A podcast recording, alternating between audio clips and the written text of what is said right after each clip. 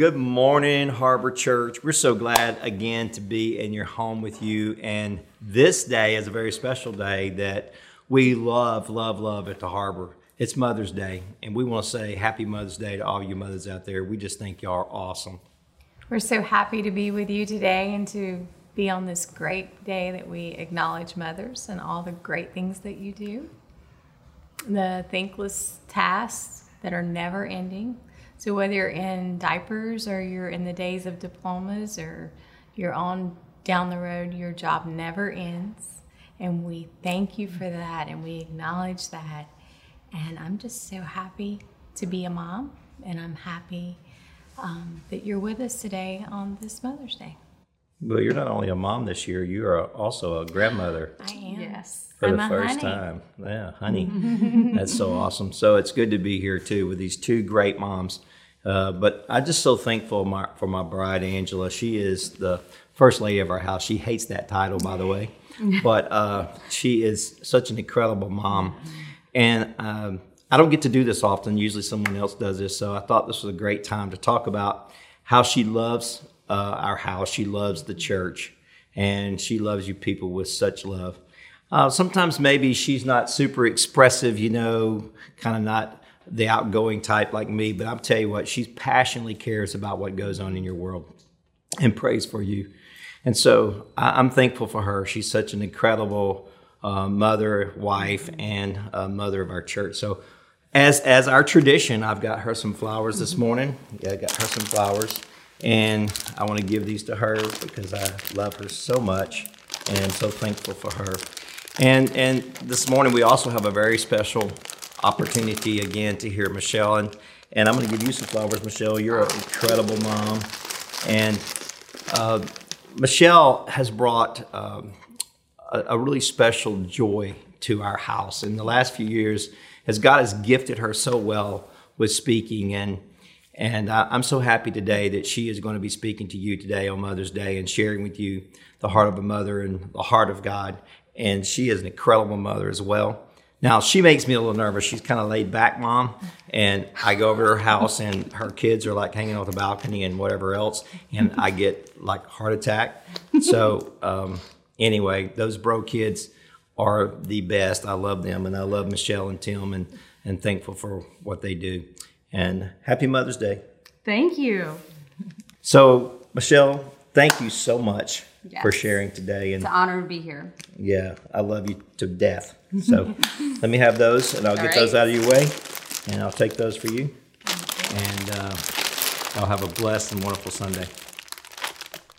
So it's so good to be with you guys this morning. I'm I feel so blessed um, to be able to bring the word this morning, and I feel like I do have a word from God, just fresh manna from heaven. And um, we're going to camp out today in John two. And so as you're opening your Bibles there or getting your phone app out, we are going out of the Passion Translation, and so you can just turn there with me. And um, but this morning.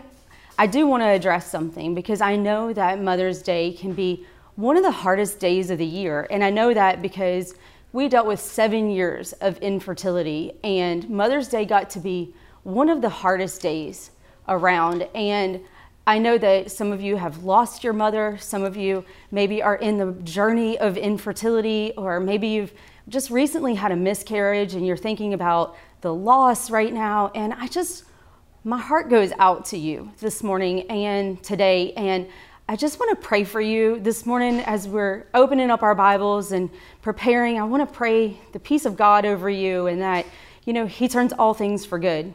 And so, Father God, I just pray for every mom today, God, that is having a hard time with today.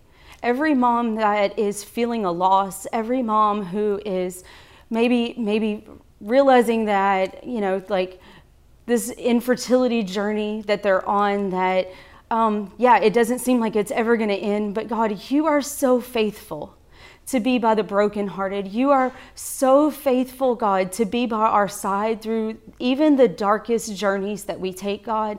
And I just ask that the peace of God just come over every single mom and woman who is pursuing being a mother right now, God. And I just pray right now, even those, God, that are going through the infertility journey right now, God, I just pray a peace, God. I pray a healing over their bodies right now, God, for them to respond exactly how you created us to respond. And you always give life, God. That's who you are. You always give life. So right now, God, I just pray for every single person listening to this, God, that today is a struggle. I just declare the peace of God over you in Jesus' name.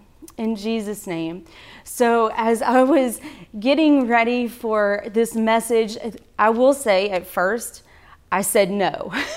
I said no because let's face it, it's been a tough season. I'm homeschooling four kids, of which I didn't sign up for, and none of us signed up for, um, unless you did.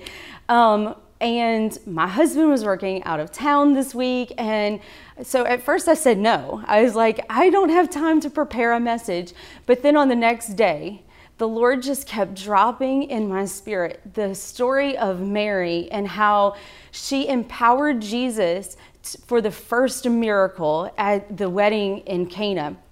And, um, and I just couldn't get rid of it. I couldn't, and I just knew it was a word from the Lord um, for today. And so let's just hash out what does a culture of empowerment look like? And so, because every single person is significant to God. Every single person has an assignment from God. So let's just jump right in. John 2, verse 1 through 3. Now, on the third day, there was a wedding. Now, let's just stop there on the third day, which is so interesting because the history behind that in a wedding being on the third day is because on the third day when God created the, the heavens and the earth, on the third day, twice he says that it was good. And so weddings typically were on the third day, which would be a Tuesday in Jewish culture. And so it would be on the third day because it was doubly blessed. And so I love the fact that it just mentions on the third day and it has so much value here. Um, so on the third day, there was a wedding feast in the Galilean village of Cana, and the mother of Jesus was there. Jesus and his disciples were all invited to the banquet. But with so many guests in attendance, they ran out of wine. And when Mary realized it, she came to him and asked, They have no wine. Can't you do something about it? It's so funny because it just makes me wonder what miracles was Jesus already performing at home if she knew for a fact that Jesus could turn water into wine at a wedding where the wine was about to run out. So, what kind of miracles was he pulling off at home is what I would love to know. Um, so, the first thing that in creating a, a culture of empowerment is that Mary noticed a need. Mary noticed a need. In a culture of empowerment, we need to notice needs. And so, since it's Mother's Day, can I just talk about it? It was Mary that noticed. I mean, ladies, really, I had the other day, I was, I asked my oldest, I said, hey, can you go pick up all the stuff around the house, you know, that's misplaced? And he's like, Mom, there's nothing that's misplaced in the house. And as a mother, we notice there's everything that's misplaced in the house. There's socks everywhere, shoes everywhere, homework everywhere right now. And so I'm like, yes, because moms notice. And so, how about the toilet paper rolls? Like, okay, can anybody please put a roll of toilet paper back on to the roll itself? And so, or maybe it's that mom who is two steps of ahead of their toddler who is about to completely bust it and she diverts him or her and um and so that they don't do that or maybe it's even a teenager who they divert from doing like just completely busting it, right? So if you're sitting by your mom today, I want you to just look over at her and just say, Mom, thank you for being a noticer. Thank you for when my pants were starting to get too short that you went out and bought new pants. Thank you for noticing maybe when I needed a hug. Thank you for noticing when I seemed just completely all out of sorts and you just started asking all the right questions. Mom, we just thank you this morning. And so, thank you for being a noticer. And here's the deal about being a noticer being a noticer is being fully present. Being a noticer means that we get off of the phone. Maybe it's, you know, in this selfie environment that we're so not self absorbed that we actually notice things that are around us and that it's not any longer about us fully, but that we can see other people's needs. We see the wine that was about to run out at the wedding, and we know we have a Jesus who can do something about it. So let's go on. John 2, verse 4 and 5. Let's see. So Jesus replied, My dear one, don't you understand that if I do this, it won't change anything for you, but it will change everything for me. My hour of unveiling my power has not yet come. Mary then went to the servers and told them, Whatever Jesus tells you, make sure that you do it. Make sure that you do it. So, did you totally notice here that Mary did not take no for an answer? she didn't even address what he said. It's hilarious. And so, the second thing in creating a a culture of empowerment is that Mary didn't take no for an answer. I mean, it's just epic. You know, that she completely ignored what his excuse was. And that, you know, I just think though, she did give birth to the Son of God, so she completely earned that right. But those people who champion and empower others don't let you have excuses in your life. Those that empower others don't let you have excuses in your life, and they know the gifts and the callings on your life, and they call them out.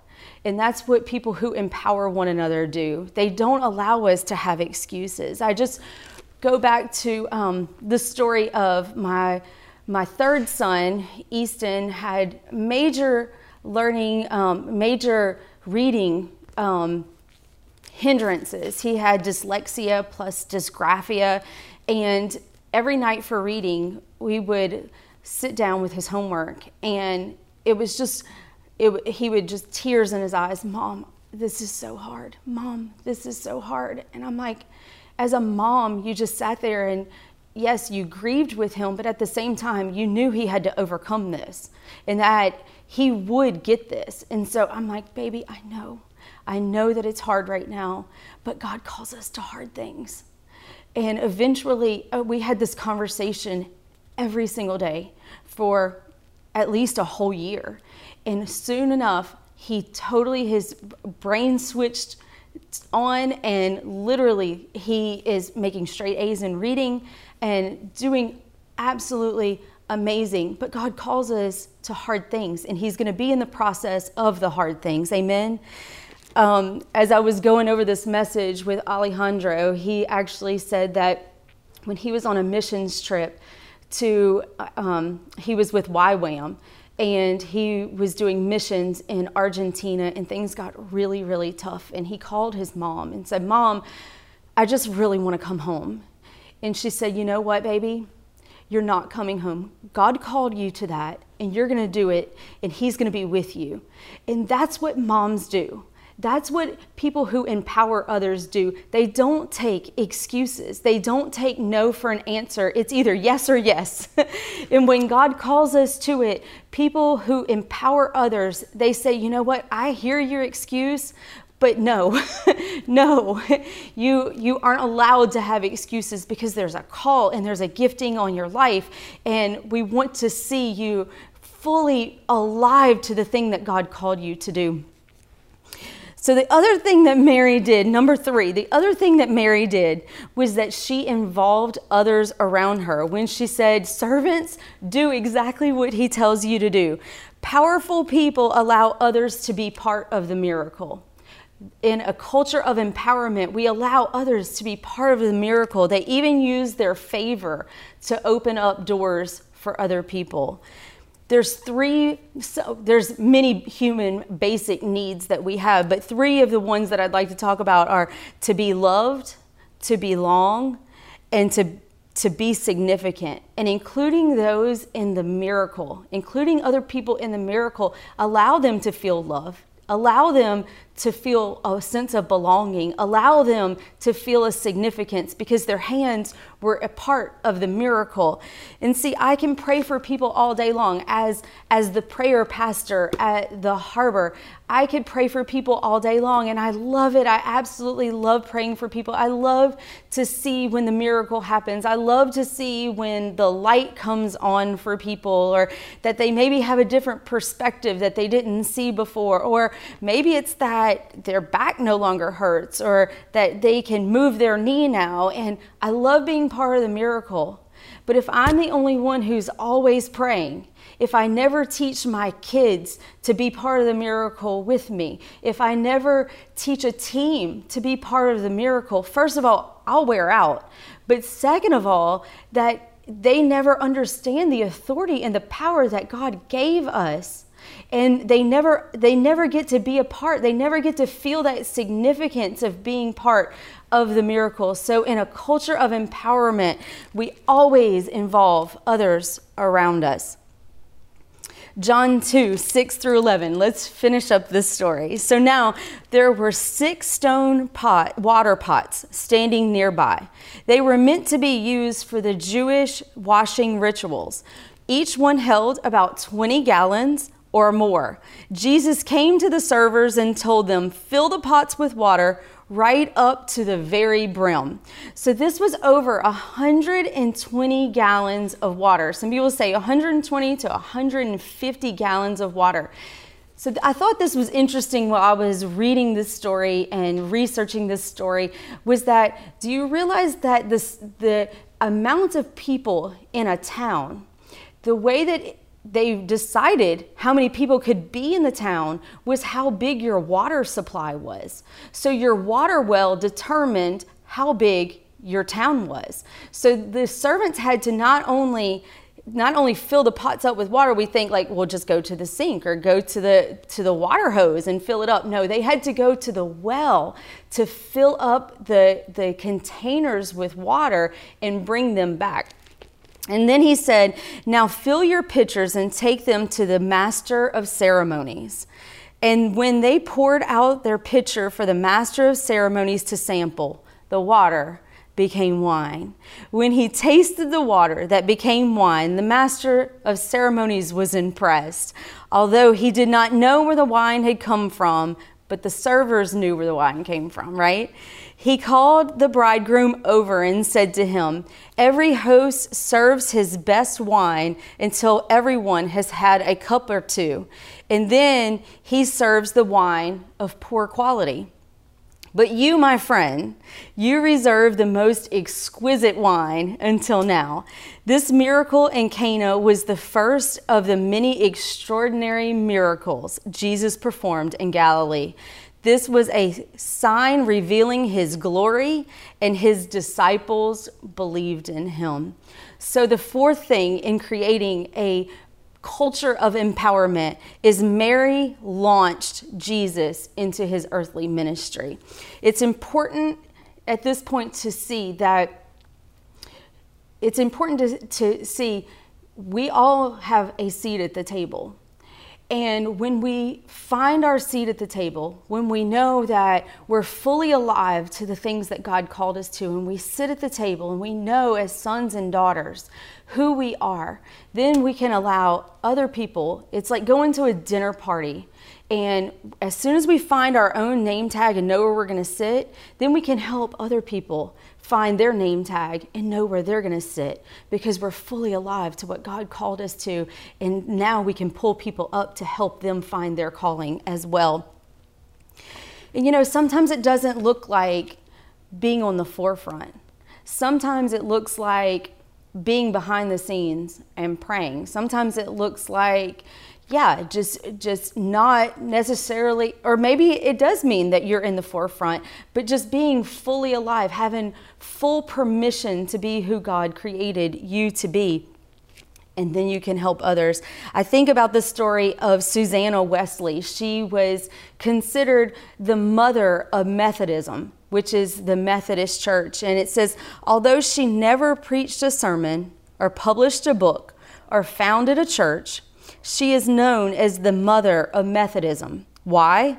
Because two of her sons, John Wesley and Charles Wesley, as children consciously or unconsciously, applied the example and teachings and circumstances of their home life. So it was the example that she gave in her home life that then became, they were able to, to found the Methodist Church. Um, and be this extraordinary mother, extraordinary person who who launches their children into their ministry.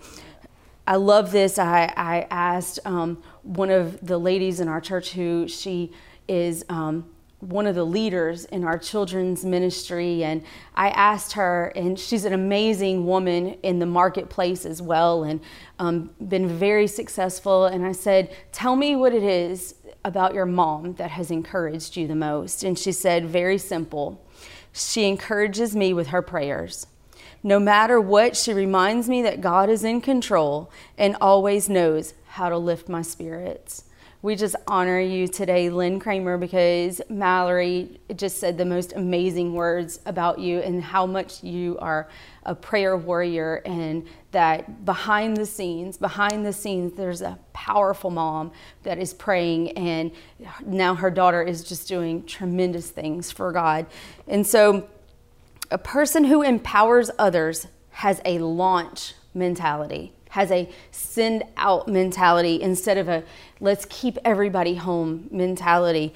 Um, Mary knew that as soon as Jesus was launched into her ministry, it would change her life as well. He would no longer be home. He would, no, he would he would be out. He would be he would be evangelizing. He would be doing miracles in other cities, which meant that he wouldn't he would no longer be home. And so, but she took that. She took she took the example, uh, I mean, she took that and so that her son could then fulfill her the father's business. And so, yeah, an empowering person actually launches people. They don't want to keep people because they want them to do exactly what God has called them to do and be fully alive to that.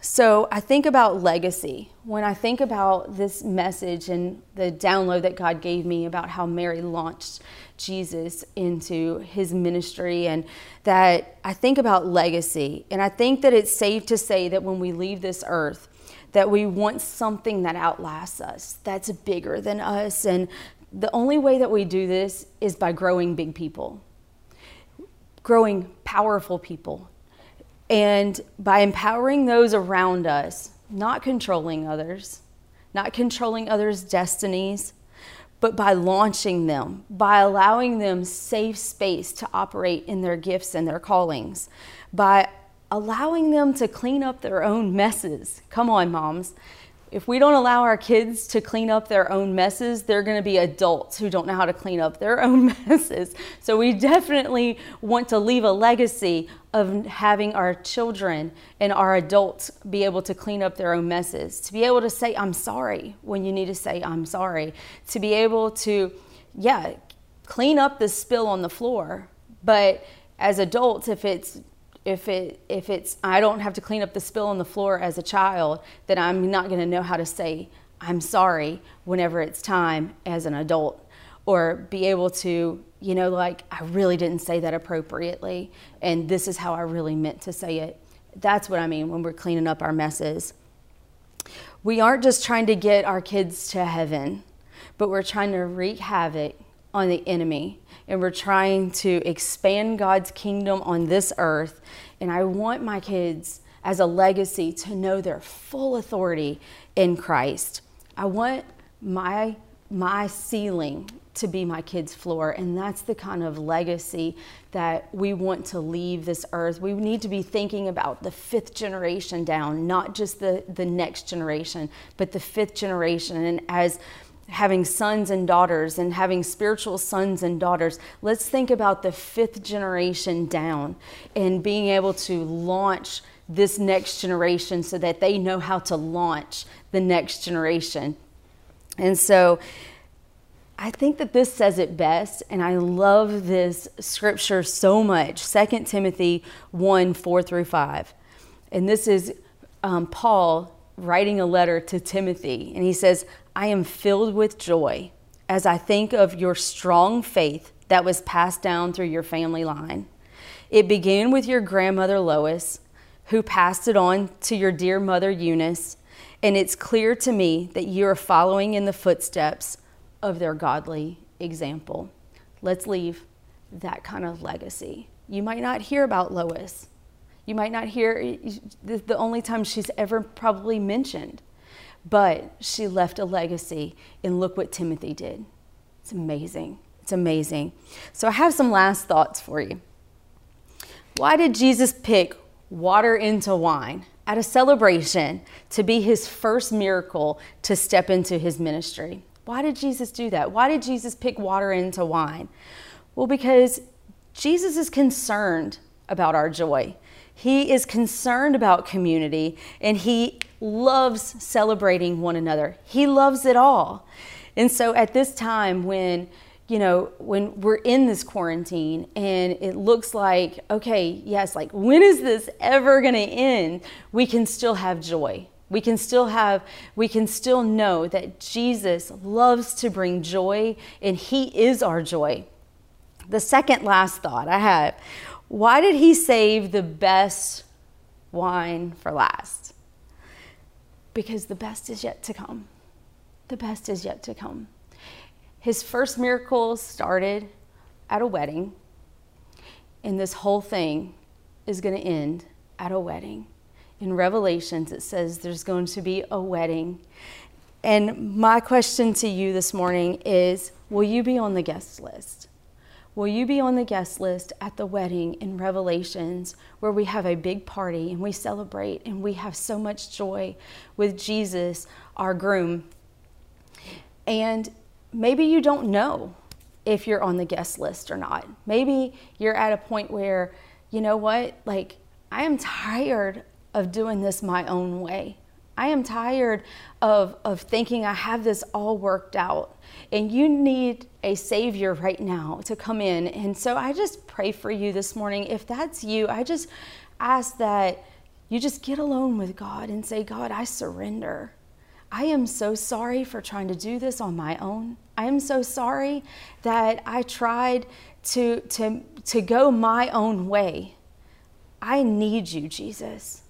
I need you, Jesus. So, right now, I just want to pray with you this morning.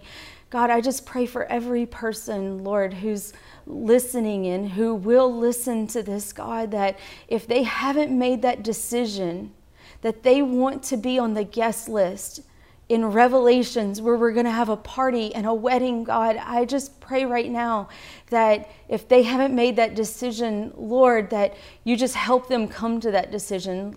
Father, we just pray right now that, that you forgive us. Forgive us where we have tried to go our own way. Forgive us where we have fallen so short. We are saying that we need a Savior, and we thank you, Jesus, for being that Savior. Now, Lord, I just ask that you fill each and every person with the Holy Spirit, that you guide and direct us and comfort those, God.